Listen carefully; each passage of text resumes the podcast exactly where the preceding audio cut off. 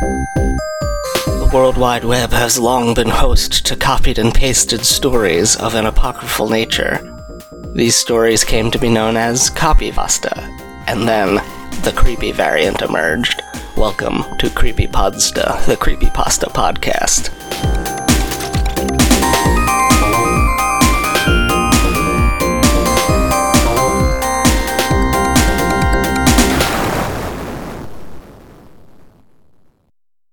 Hello, welcome to Creepypodsta. This is the show about creepypastas. I'm the host, Jeff. Uh, I re-listened to the brand new intro. I realized I don't say my name in it, so I should say my name at the beginning of the episodes like normal.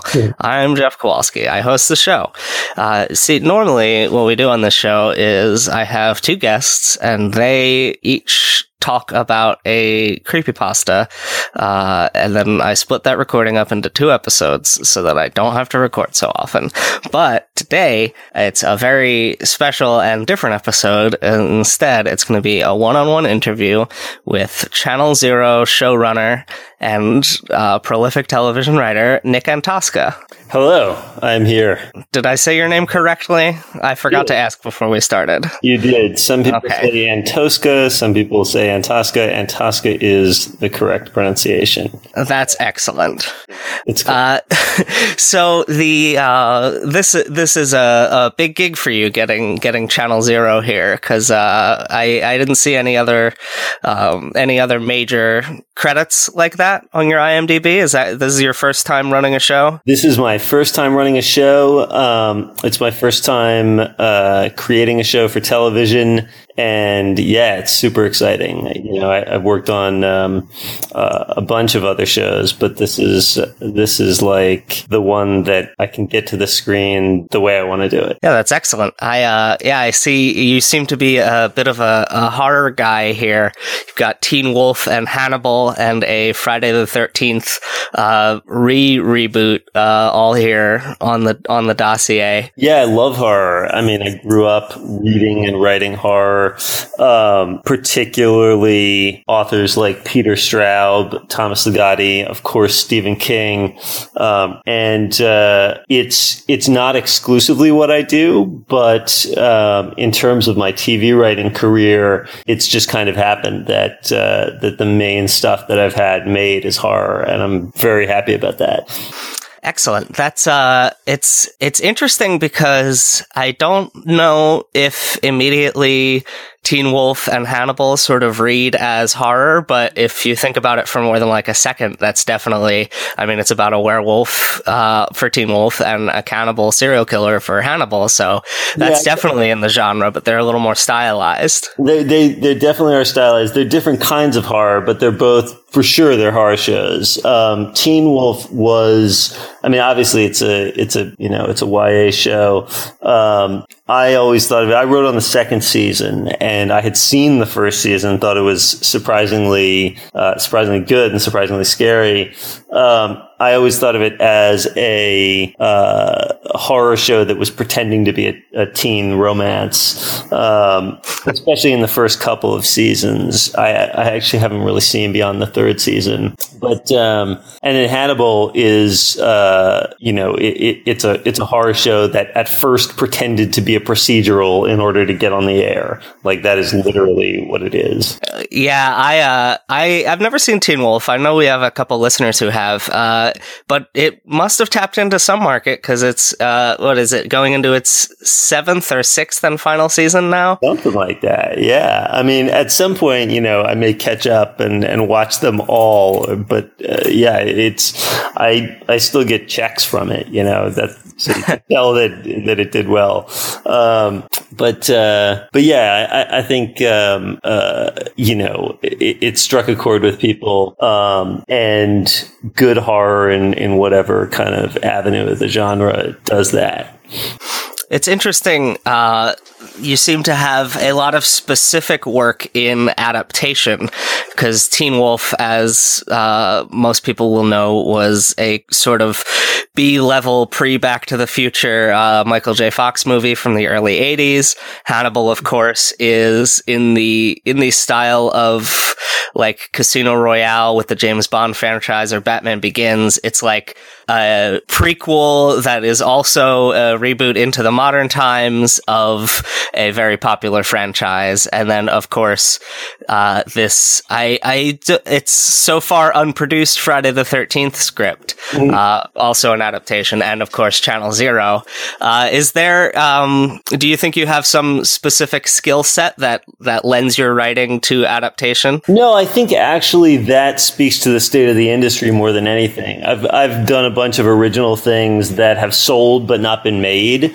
Um, and it always seems like, you know, not just in my career, but across the industry, in my experience, while like during the, the time that I've had a career, it just seems like adaptations are, are what gets made.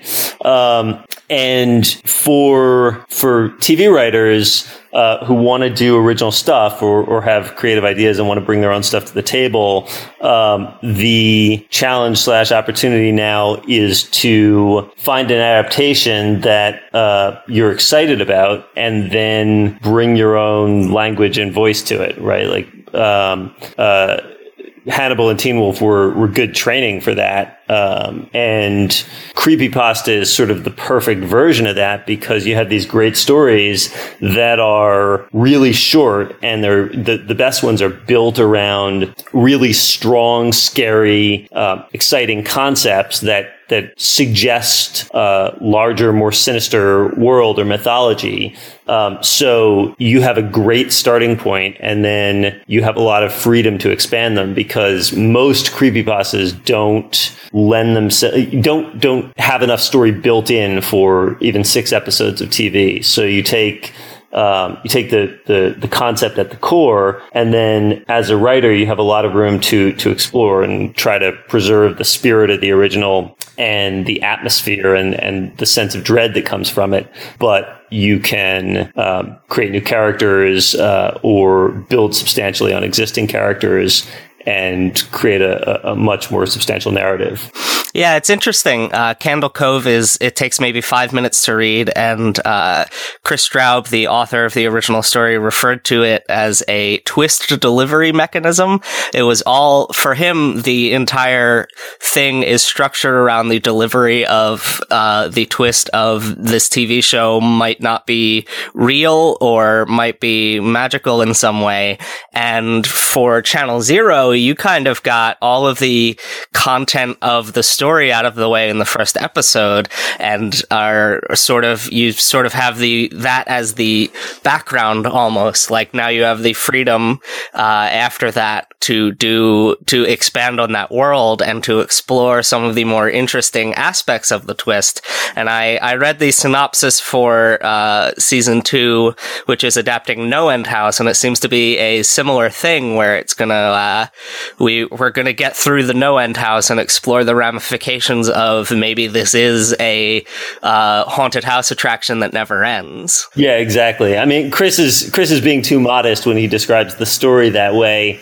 Um, it is, you know, it, it's a great twist at the end, but uh, he's created kind of a launching point um, for uh, you know a, a, whole world, and he's created this television show, which is the the core of um, of, of our real world show, uh, and more importantly, he's he's created um, something that strikes a chord in readers and viewers, which is this sense of oh yeah, there's this thing I remember from my childhood. It seemed benign at the time, but uh, but the more we dig into it, the more sinister it is. And um, uh, yeah, I mean, for both No End House and Candle Cove, um, out of necessity, we we took a lot of license in terms of the uh, the characters and the story beyond the first episode. So, but but we wanted to, in both cases, take the concepts that um, that we loved about the story and that I, I think most creepypasta fans love about the stories, and build them into particularly the pilot. Um, so you know uh, obviously Candle Cove is written in the form of message board posts. It's sort of unadaptable in a literal way, unless you were to just, you know, show, do a, uh, um, unfriended type, uh, thing where it's like all the computer screen, which nobody wants to see. Um, in this case, uh, so, you know, we built the, the message board conversation into a scene in the pilot, uh, which is the, the, the group, um, of our main characters kind of sitting around a dinner table and somebody says, Hey, do you remember Candle Cove? Um, and they start having the, uh, the memories that, that we see in Kris's original short story, you know, the screaming episode that somebody thinks was a dream and somebody else remembers as a real episode, um, which, um, uh, we took almost verbatim from the story. And you will see the screaming episode later in the season, um, of course. And, um, uh, and then of course the, the twist comes at the end of the pilot, as you as you note, because I, I just feel like um, both for for fans who are already familiar with the story, it would be sort of ridiculous and uh, silly to to drag out that reveal beyond the pilot. And for fans who haven't um, read the story, or for, for viewers who haven't read the story, um, I think it's a great ending to, to, to the first episode that makes you want to see more. So, um, so we just sort of continue the story that that Kris started uh, in the next five episodes. Yeah, it's interesting because uh, there's obviously you've had to, uh, like you said, change some things to make it fit a little better, uh, and but there's other things that were I found surprisingly faithful, like that dinner party conversation, and the fact that the main character's name is Mike Painter, which is taken right from the original story. Right. Um, but then he is presumably made a bit younger because his screen name is Mike Painter sixty five, which would put him uh, turning 51 this year. Uh, and then the show they remember was 71 or 72. Uh, you guys have moved it up to 88 and made Mike a bit younger. Uh, so, but not all the way. So he's, he's around like 11 or 12, uh, when the show is, originally airing in the the flashback scenes. Uh, is there a specific impetus? Is that simply because uh, the target audience you're going for would have been kids in the late '80s rather than the early '70s? Um, that wasn't the specific reason. It was more uh, about um, plausibility in terms of like there were there were a couple calculations that went into it. One, we wanted the main characters to be about the age that they would have kids who would plausibly be watching the show if it showed up again, right? Uh. So, um, so we wanted them to all plausibly have kids, you know, between the ages of five and 11. Um, and it seemed like, you know, the oldest that we could make them uh, as a group was like late 30s, early 40s. Um, and it also uh, it also helps with casting, uh, and of course in the in the the crucial message board post at the end of Kris's story, um, there's uh, you know Mike Painter goes and talks to his mother who's in the nursing home, um, and we wanted to take that seed of a relationship that's in the in the short story and build that um, into the core relationship of the season, which is Mike and his mother. Mm. Um, and we didn't want Marla, the, the mother character, to be confined to a nursing home. You know, you wanted to keep her um, young enough that she was still kind of active and could could you know go about and investigate and, and participate in the story. Um, so for for a number of reasons, it was necessary to change the dates and the ages a little bit. That's interesting. Yeah, I uh, I totally didn't even think of all that, but that that makes total sense. Uh, sort of behind the scenes, I guess there's a lot of things that have to go on and sort of stuff that has to fit in that way that uh, that the audience won't even know about. Yeah, there's all sorts of you know little considerations that go into um, uh, changes in adaptation that you would never um, you never think about just watching the show. We tried to be uh, very faithful to what Kris wrote in the story for all the the stuff that's directly translated to screen um, particularly in adapting the puppet show itself, which is is the thing in the short story that is very explicitly described. And the- yeah, that's what I was going to ask about next, because uh, yeah, there's a bunch of very specific details, but in general, the structure of the puppet show is kind of vague. But you guys totally nailed it. Yeah, we we you know we took all the details that we could and and translated them. Um, there were a couple things like you know, in the the story, um, the skin taker is described as having a top hat. Uh, we gave him a, a, sort of tri-corner um, admiral type hat uh, because um, because the top hat translated just didn't quite look right. Um, and in terms of um, uh, logistics, it was it was hard to uh, to do it as a as a puppet and then to have somebody wearing it it just didn't look right translated on screen. So so we changed the hat a little bit. Um, and we also changed the the name of the puppet from skin taker to jawbone because there was a lot of concern originally uh, both on my part and on the part of the the network um, that it would strain the bounds of plausibility um, that you know there there would be a real children's show uh, with a character called Skin Taker. Um, so, uh, so, so for the um, show as it appeared to the kids, the character's name is Jawbone. However, the concept of the Skin Taker will appear in the show um, in uh, in episodes to come. So we did not abandon that. We just changed it officially on the puppet show itself. Yeah, I saw sort of the the sizzle reel trailer. Uh, I, I think it shows up at the end of the pilot if you watch it on, on the website or probably on cable too, that uh, there looked to be like hanging skin or like one of those uh, possible dream sequences again where there was a kid that didn't have skin.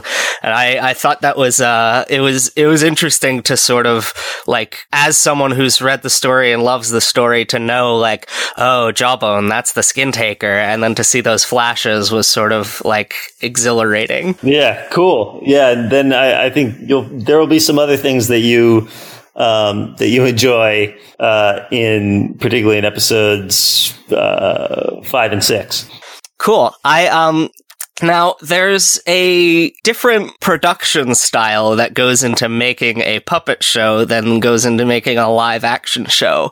Was that sort of like a B crew, or did you guys do that? Uh, was there like a, another a, another set of people that were brought in specifically to do the puppetry stuff? Yeah, um, it, I mean, everything was was actually shot by the same people. I mean, th- those scenes and sequences are everything is directed by Craig Macneill. Um, um, who's our season director, and and each you know I've, I've said this in various each season of Channel Zero is going to be um, a showcase for a really cool independent director um, in the in the horror genre world, um, who you know is somebody that I just whose work that I love and that I want to work with. Um, and Craig is our our first season one, um, and so everything was directed by him and shot by uh, Noah Greenberg, our DP. Um, in terms of the production of the puppet show, we we brought in a, a group of professional puppeteers led by Rob Mills, who uh, who's a fantastic puppeteer out of Toronto. He worked with the Henson Company. Um, he worked on Fraggle Rock. Uh, I think he um, I think he would played a character in Labyrinth, uh, which is a reference. Um, I have to go on IMDb and confirm that, but. Uh, um, Rob and his team came in. They built the puppets. Um, they built both the the you know the small puppets for the puppet show itself. They built the giant life size puppets, which appear briefly in, in Mike's hallucinations. Um, and they operated them. Everything was done old school. There's no uh, you, you know nothing that's not practical there, other except um, you know painting out the puppeteers in the in the life size sections. Mm. Um, and uh, we shot it on VHS and. Uh, yeah, I was wondering how you got it to look so authentic there. Yeah, I mean, it's shot on, on like just a, a crappy old uh, 80s VHS camera.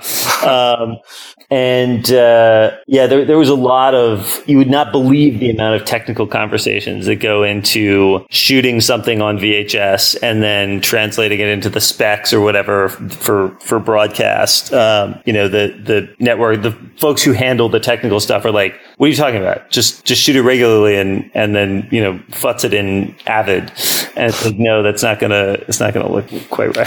so, um, but, uh, yeah, we had, we had two days at the end of the shoot where it was just puppets and, um, and Rob Mills and his guys doing crazy voices. Yeah, it's interesting. You can you can sort of tell, even though modern effects are so good. Uh, like I I could tell watching Channel Zero. I'm like they did something that isn't just like a filter for that. They did something different. Yeah. Uh, I just I just went to see that new Ouija movie, and it has just like a film grain filter over it, and you can tell absolutely it's like good and it's a cool effect, but you could tell that it was it was shot digitally and then filtered later. Right. I, I I'm actually probably going to go see that this afternoon if I have time. So um, uh, you've ruined the illusion for me. uh, yeah, it's uh, it's uh, I guess that's a that's a good transition. I don't think I have uh, much else to ask about Channel Zero. What uh, what kind of horror movies have you been into lately? Oh man, I've been so um, deep in production for months that I haven't seen anything new. Um, I've watched. I, will sit down and like watch a movie at like two in the morning a couple times a week. Uh, honestly, the last thing that I watched was Psycho, um, which doesn't really have any specific bearing on on Channel Zero season one, but. Uh, God, what else? I, you know, I still haven't seen Don't Breathe, which has been playing in the theater, you know, in downtown Winnipeg for a bit, and um, is the thing that I'm dying to see. Yeah, I uh, missed that one, unfortunately. I loved the trailer. Uh, I, I, was I was really excited to see it. So, but I think I'm gonna have to see it on um, on you know Netflix or whatever. I want to see Black Mirror, which which just came out. And uh, I mean, you know, the the movies that influenced Channel Zero, it's going to be different every season because the seasons are going to be so different.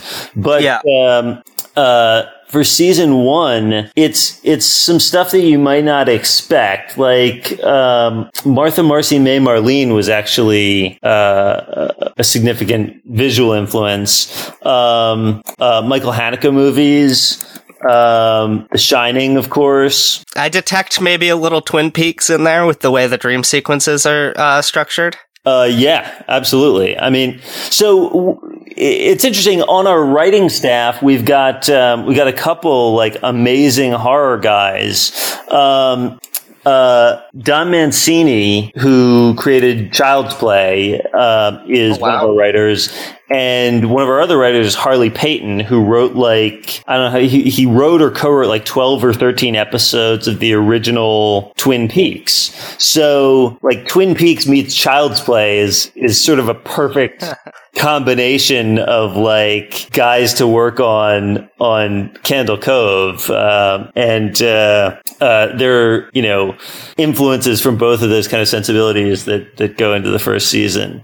Um, and, uh, also also, uh, one thing that Craig and I talked about a lot was uh, was the vanishing, the the uh, the late '80s one, which has this sense of um, of of like something on the edges of the screen and this kind of slow creeping dread, which was really the atmosphere that we were going for um, most of all in in the first season. And I like I have super eclectic taste both in, in, in terms of movies in general and in terms of horror movies. But um, I, I, find that the, the the thing that most consistently predicts whether I'll love a movie is whether it feels to me like a nightmare. Like it has a kind of um, uh, like inexorability and and uh, uh, just a consistent feeling of dread.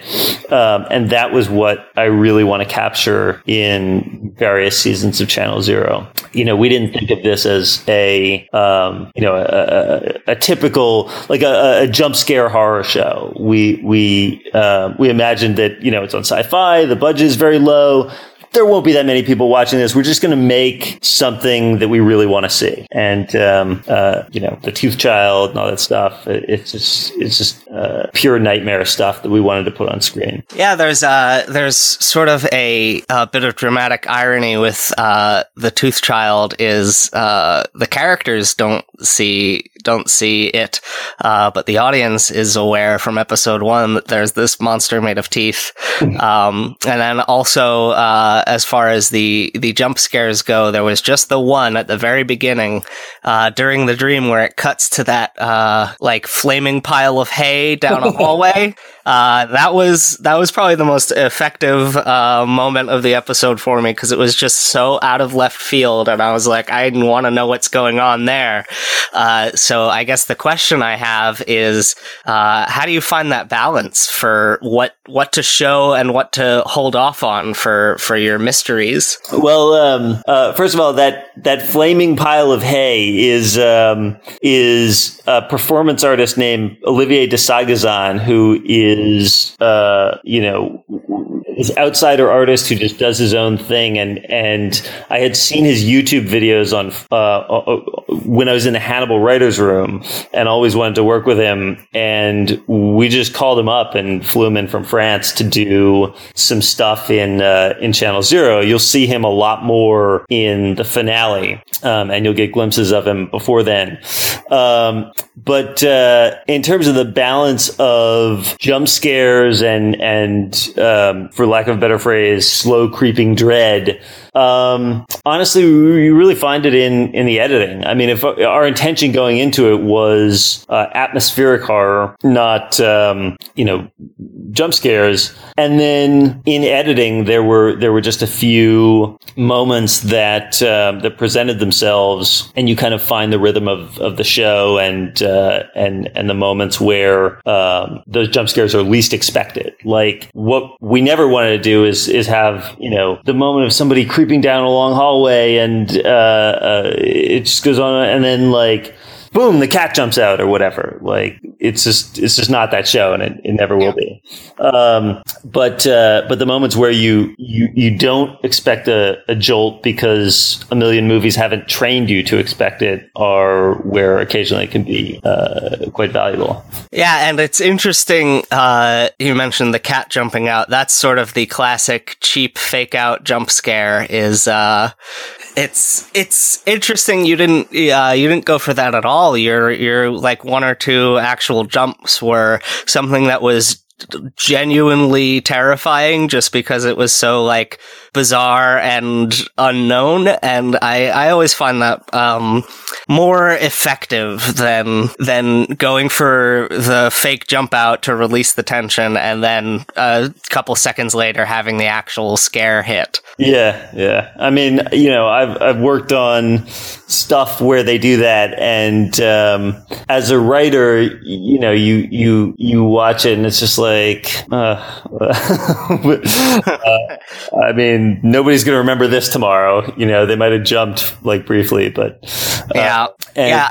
Yeah, I I, I, I want to like whether you jump or not uh, to me, good horror is um, tends to make you, you know, six hours later or the next morning or, or, a few days later think like, oh God, that was that, that moment stuck with me, you know, and and it's it's not usually sometimes it is, but it's not usually the moment where the thing jumped out to me. It's the moment where it's a moment before that where the person was going down the hallway and you just had this sense of, oh God, like I I can't stop watching and and I'm so happy it's not me in that hallway. Yeah, I uh, I the probably the most unsettling moment. Th- uh, thinking back to horror things um, is one one of the more unsettling things I've ever seen. Uh, is that moment in sort of the mid season finale of Hannibal season three? Uh, I won't spoil it for anyone who hasn't seen it, uh, but there is a person who is mutilating themselves in a very upsetting way on screen, like barely concealed by shadow. Uh, and uh, you were working on the show at that time, I believe, right? Yeah. Uh, well, I, I'm I'm not sure actually which scene you're talking about. You're talking about uh, Mason? Uh, the is he? He's the face guy. Yeah, yeah, yeah. Uh, yeah, because that's a that's a moment that I know from the uh, the books was something that was in that character's backstory, but seeing it right there in front of you was very visceral and and upsetting, and even the uh, other characters in the scene are like, "What is going on here?" I think you're actually talking about um, a, the scene that comes late in season two, where oh, is it season two? Oh, yeah, yeah yeah, mm-hmm. yeah. It's it's the second to last episode in season two, and I had um, I I wasn't I wasn't writing on season two, but when that aired, I had just been hired to write on season three. and I remember, and I was like, I was a huge fan of the show before I got hired onto it. So I, I pushed really hard to like get the interview and get on, and and I just been hired in like that week, and um, uh, I sat down and watched that episode, which is you know one of my two or three favorite episodes of the show now, and like I was like, oh my god, I can't believe I'm going to be writing for this show. This is so cool. That is that that scene in particular is like, in my opinion, one of the best horror scenes that's ever been on TV. It's just so nightmarish. There's like firecrackers going off in the background and the guy's hallucination. It's just and and Hannibal's head is turning into a hog's head.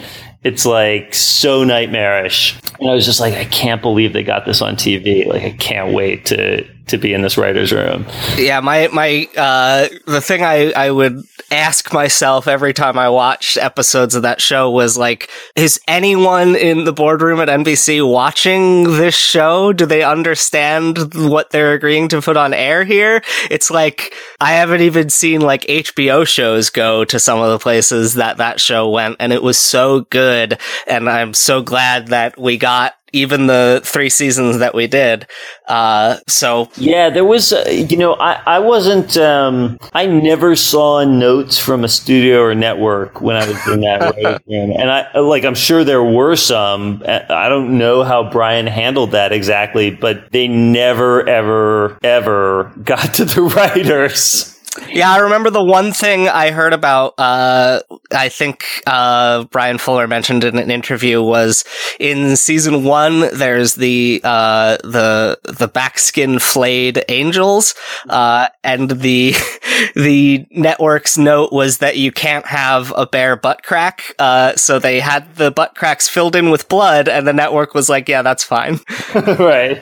so, yeah, there's, uh, it's, it's sort of interesting, uh, now you're on cable. Is there uh, you have uh, sort of more freedom there, or is it is it sort of just as strict? You know, I, I guess we have more freedom. Um, it, there haven't really been. I've never had a content conversation with Syfy about like, oh, you can't show this or whatever.